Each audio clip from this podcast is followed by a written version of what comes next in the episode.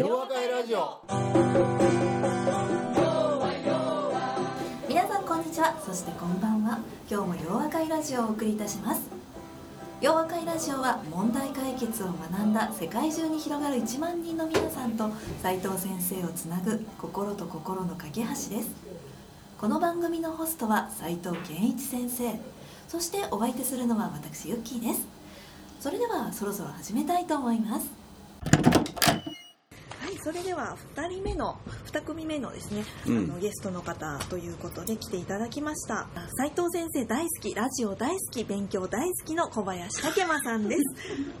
今それ聞いてるだけでね、どんなおっさんやろうと思うやろな。はい。はい、うん、素晴らしいですはいね。小林さん以前もねラジオに出ていただいたんですけれども、はいよくラジ洋和会ラジオを聞いてくださっているということでご自身のベスト3を今日は発表していただけるということで、ベスト3どころではないんですかねもしかして。はいはいすごいね。はい、ということで改めてあの、は初めての方もいらっしゃるかと思うので自己紹介を小林さん、お願いいたします。はい。小林武馬と申します、はい、えー今日は100回目の記念すべき会にお呼びいただきましてありがとうございます、はい、来ていただいてありがとうございます。はい、えっと、私は、えっとはい。2005年にあの斉藤先生の本質的問題発見コースをはい。学んで、ええええーそれからあのつい最近斉藤塾で、えー第5期で学ばせていただきまして、はい。改めて、えー問題解決を学ばさせていただきました、はい。ありがとうございます。どうも。はい、ありがとうございます。ラジオもですけれども、らそうですね、あの斉藤塾もですし、問題解決塾もですし、斎藤組も。斉藤組もですよね、はい。私もよくお会いする、お会いしますよね。ああ、外で会ってるんですかいやいや、この間ね、実学会でお会いしたばっかりです、ね。あ実学会でねそうですね。はい。はい。ということで、では早速、洋和会、洋和会ラジオベスト、今日はいくつご紹介いただけるんですかね？ベスト3と聞いてたんですけれども。あベスト3で選ぼうとしたんですけれども、ええええもういっぱいすぎてわからないといっぱいすぎてあの、はいありすぎて、え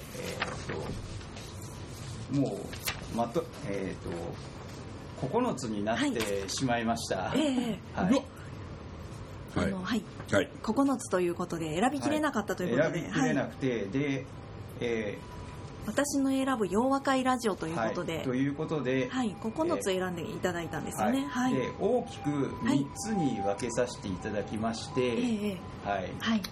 はい。これは機能法で一生懸命グループ化してはい。3つに分けました。はい。素晴らしい。はい。100。回もある中からね、うん。あの選ぶの大変だったと思うんですけど、はい。うんで一つ、えー、3つありまして、はい。1つ目が、えー聞くことで僕自身がモチベーションが上がるやる気になるということで、はい3つ選ばさせていただきました、モチベーションが上がるやる気になるはいベストなるほど3ということで、はい。で2つ目といたしまして、はいえー、と会社の仲間に聞いてもらいたい問題解決ということでいいねええはいはい。はいはいはいはいはいはいはいはい。はい。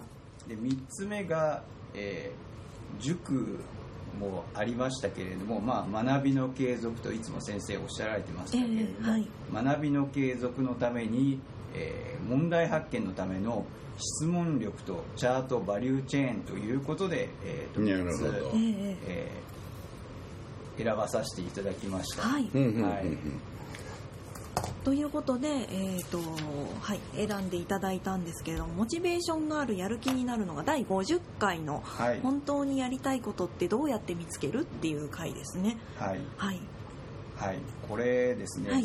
先生があのこあの金銭って言葉も使ってらっしゃいましたけれどもおお金じゃなくて、あの、はい。金銭、金銭な、金銭。すいません。なんか、今の発音やって、俺はなんか、金銭が好きみたいに聞こえるやろ。人の金銭に触れるね。すいません、はい、はい、どうも。発音が悪くて申し訳ありません、うんあの人との出会いの大切さに始まりまして、うん。あと先生がやっぱりおっしゃられたあの自分からしんどい道を選ぶこと。ああ、ありましたね。ええはいはい。で常に新しいことを考え出すことが大事なんだということをあのこの回で、なるほど。はい。はい、勉強させていただきましたありがとうごはい、ざいます。ありがとうございます。うん。もう一つが第60回の大切な人との出会い方ということで、ははいい、類は友を呼ぶという回ですね。はい。これ先生がですね、うん。ご自宅であの収録された時はい。の回なんですけれども、覚えてらっしゃいますはいありましたね。あ富士山の家で。富士山のはい。はいはいはいはい。そこであの「類は友をよ」あのうん。そこでもやっぱりあの人を大事にするっていうことを、ええ。あの先生はおっしゃられてまして、はい。あの類は友を呼ぶというふうにおっしゃられてまして自らの意思であの出会いの機会を作るんやでと先生はおっしゃられてまして特に、まあ、おー。洋和会や春巻きクラブはいに参加することで、あのはいいいご縁に出会いますっていうふうに先生はおっしゃられてなるほど。ましてええでこの時最後に先生「旅人」っていう言葉使われてましてですおね。おすごいえね。えはい。すごいね。はい。いやあのねさっき登場されたね佃さんもね、はいはい全部聞かれたって言ってるね。佃さんも覚えてるかやな。な何を言ってんの。何をハードルあ覚えてるっていうね。おおさすが旅人って言ったんや。はい。かっこええな。あ一人何はいすみません。はいちゃちゃ入れてはい、はい。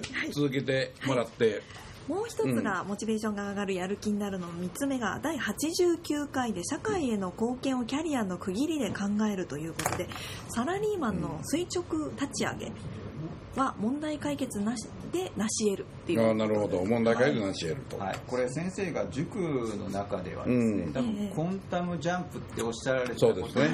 だと思って、はいはい。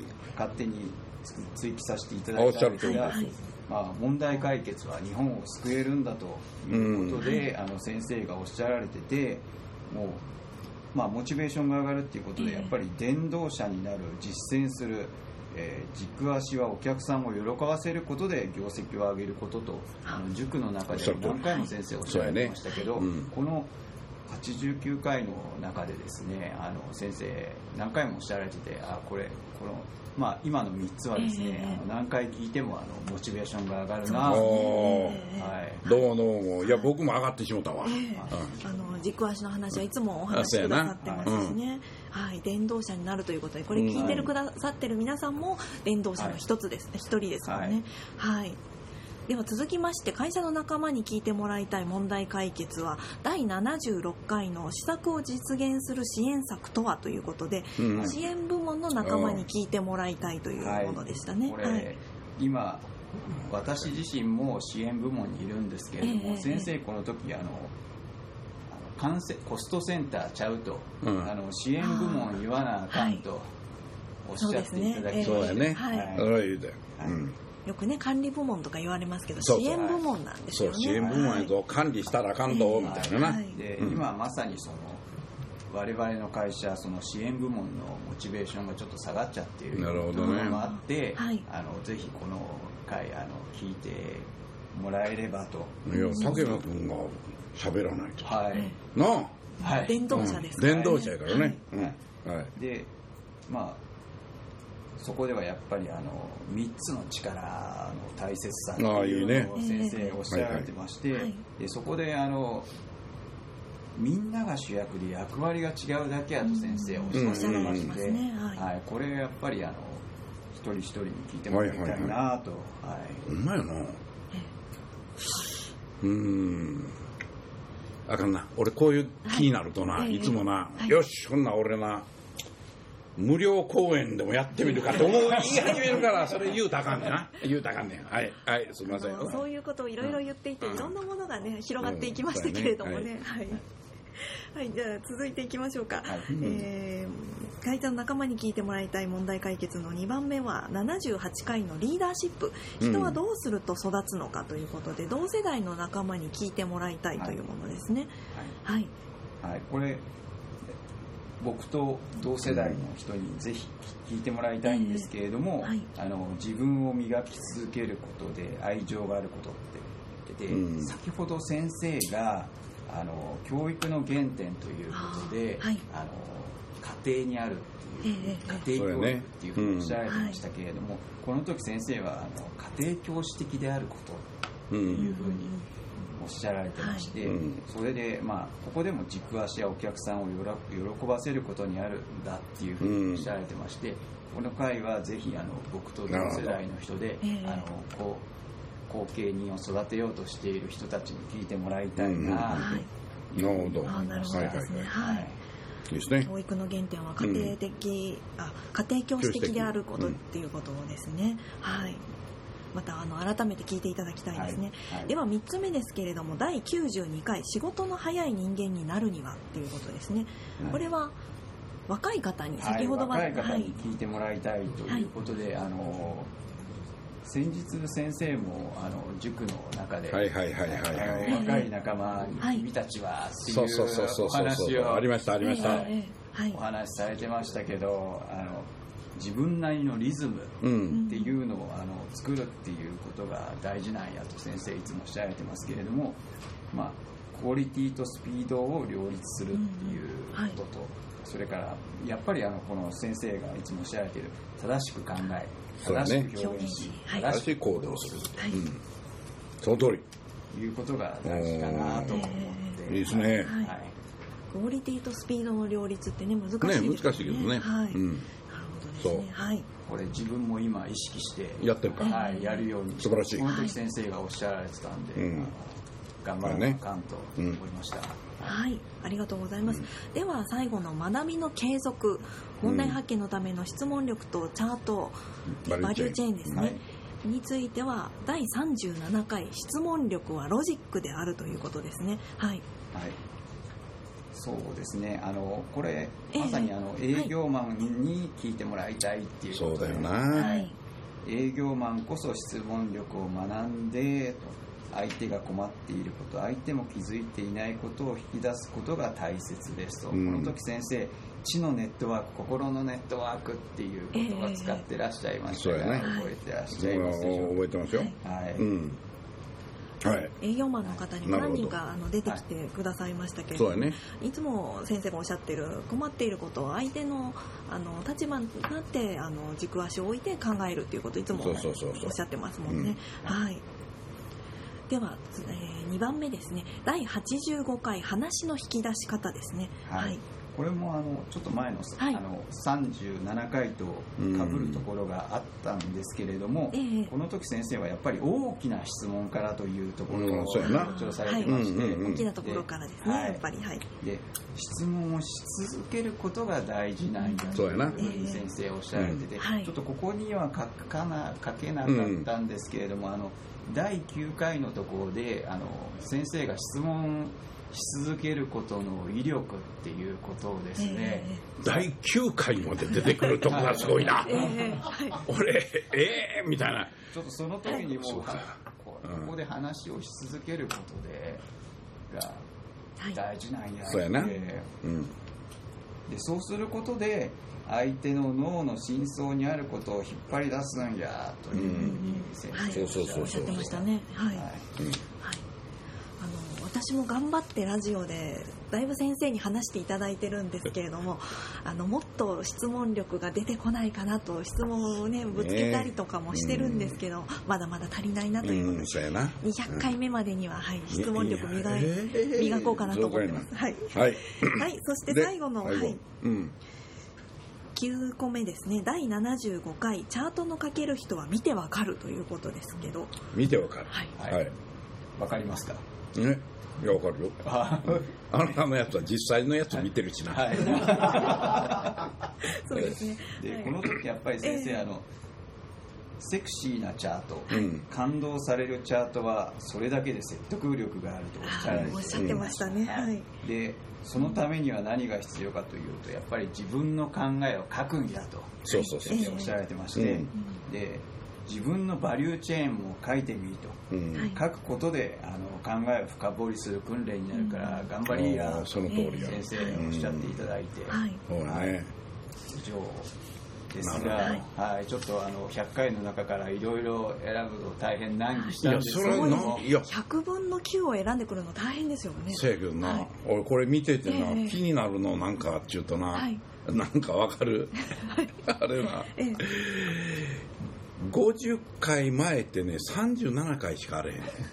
ということは最初の頃はね、ええ。俺ほとんどアホなことばっかり言うてたみたいに聞こえたなみたいな。え？第9回も出てきましたよ。出て出てきたけどさ、なんとなく9回出てきたけど、関連性も出て、ああ、9回もあったねみたいな感じでね、せなるほどな。面白いね、これね。ねはい、うん。いや、僕ね、はいあの自分がしゃべ何喋ったかって全然見てへんから分かれへんのね。はいでもこないしてあの竹間君がこういうことを言うてくれるとねあこれちょっといっぺん聞き直してねはい。そのことだけまとめると一つの本になるなと思ったりしてね、えーはい。僕書くのしんどいからそれじゃ竹間君よろしくねみたいな。何を言うねんみたいなね。うん、まあ今までね、ええ。あの洋和会の人たちっていうのは、あのラジオのことをこうね本にこう、あ洋和会ラジオも作会ラジオをっていただきましたしね。ね。はい。だそういうことから言うと随分皆さんいろんなことをやっていただいたものやからね、私もあの自分の声聞く聞き直すのが嫌なのでラジオ実は聞いていなくて本あなたの声はチャーミングだよ。ありがとうございます、うん。自分で聞くのは気恥ずかしいので実は本を読み直してはいるんですね、あそうなんや、はい。うわすごいな。あの自自分が困った時にこうねやっぱりうん。聞き直すのはなるほど。いいんだろうなっていうん、僕僕はね、まあこれ100回のラジオなんでね、ええ。まあ今の、はいあのー竹間さんの話もそうやし、先ほどの佃さんのね、ええまあ、質問も,、はい。もそうなんやけれどもねこういうのを見ておくとねちょっと先週あたりに、ええ。うちの事務所の連中と話してた時にね、はい。本当はみんなその問題解決は学問じゃないから、ね。ええ。アカデミックサイエンスじゃないから、実学ですからね。実学だはい。から実践しない限り自分のものにならない、ええ。はい。記憶してもあかんねんとね、せやからねこれになったらね365日の日めくりでねこれが今日やるべきことだみたいなこと書いたらええやろと思ったんやけど、はい。365はしんどいぞと、ええ。ね、それで12ヶ月の月めくりやったらね、ええ。ちょっと少なすぎるなっていうことでやっぱり52週のね週めくり。はい。をこれをはい。ね、作っちゃおうと思,、ええ。思っちゃってえね、ええ。で今もう思いついた時に今16ぐらいまでもうできてきてるんです。すごいですね、うんだからこれはもう年内には確実にできるんでね、来年あたりにははい。問題解決週めくりから学ぶみたいな、ええあいいそういうのもちょっとやってみようかなと思って。月曜の朝にちゃんとこうめくるっていうのはいいですよね、うん。はい。これで見たらねガクってくるか分からへんけどね。いいねそれでなんかちょっと工夫しながらね、はい。あこの学びこれはそうやねんけど、はい。ここに出てくる言葉っていうのは何やったっけ？って言った時にね、はい。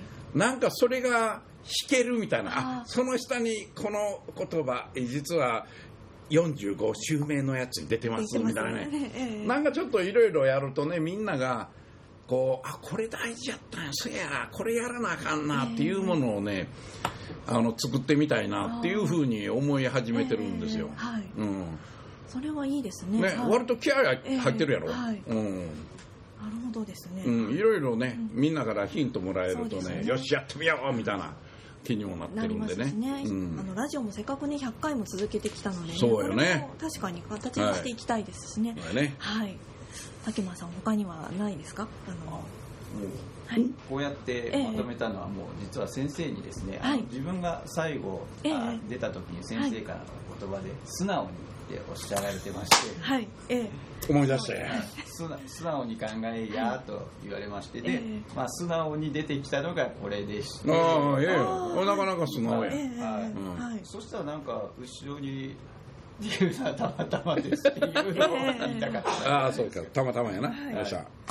ええよ。はい、うん。ありがとうございます、はい。ラジオもねあのこんなに聞いてくださっていて、本当にねあのまた竹間さんあの以外にもうん僕もラジオ聞き直したぞって僕の選ぶ、まあ、3つでもベスト3でもベスト9でもいいのでまた、そうですね、はい、あの明かしてくださるといいな,、いいなと思いますね。はい。うん。この中でですね、ええ。実は一番先生のテンションが高かったところでもあるんですけれども、はい。あそう。はい。76回のところでですね、うん。はい。あの施策を実現する支援策とはっていうところで、うんうんうんうん。あのやっぱりあの今我々の会社がですね、その支援部門の持チベーションがちょっと下がっちゃってるところもあったりするのでですね、はい、あのその支援部門の人に向けたメッセージとして、あの主役みんなが主役で役割が違うだけっていうことを、ぜひ先生がおっしゃって改めておっしゃっていただければっていう。あはい僕はね、えー、あの支援部門っていうのはまさに支援する部門であってね、えー、でまずあのあ当たり前やねんけれども片っぽでは事業部門っていうのは売り上げを上げていく部門や、で支援部門は売り上げを上げる人たちがもっと売り上げを上げれるように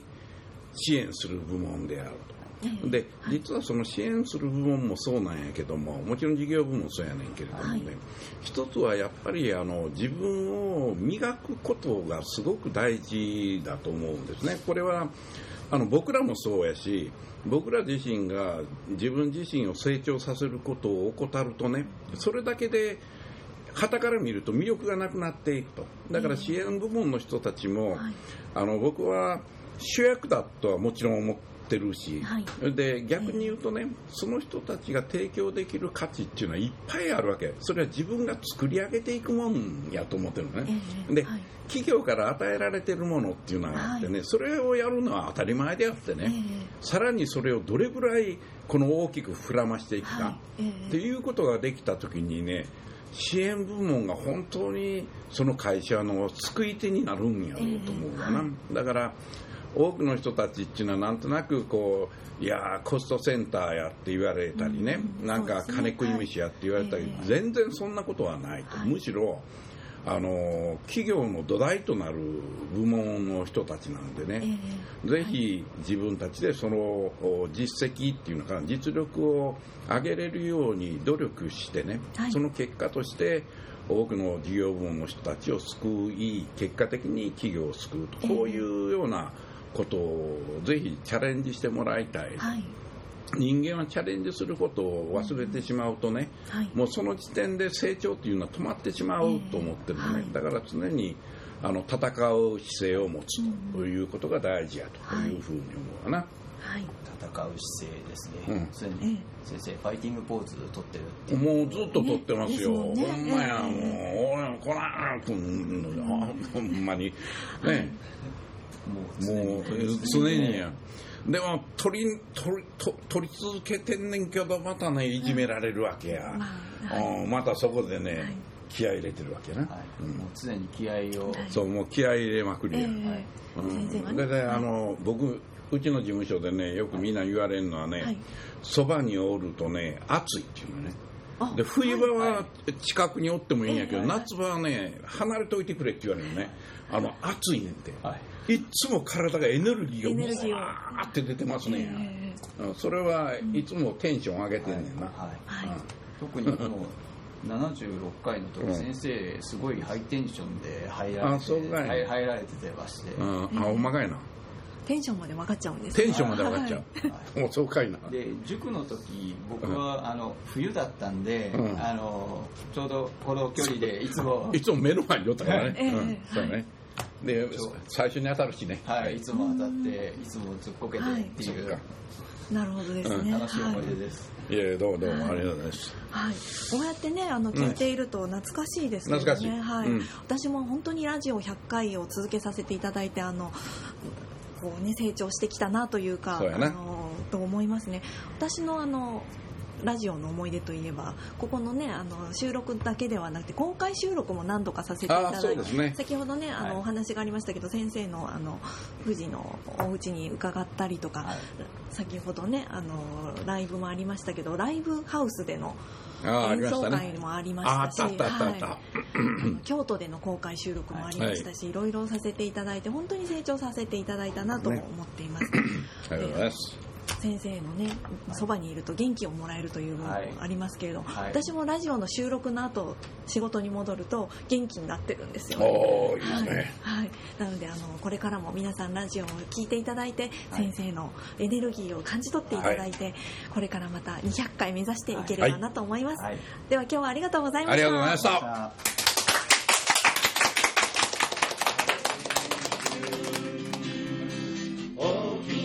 大きな輪になる。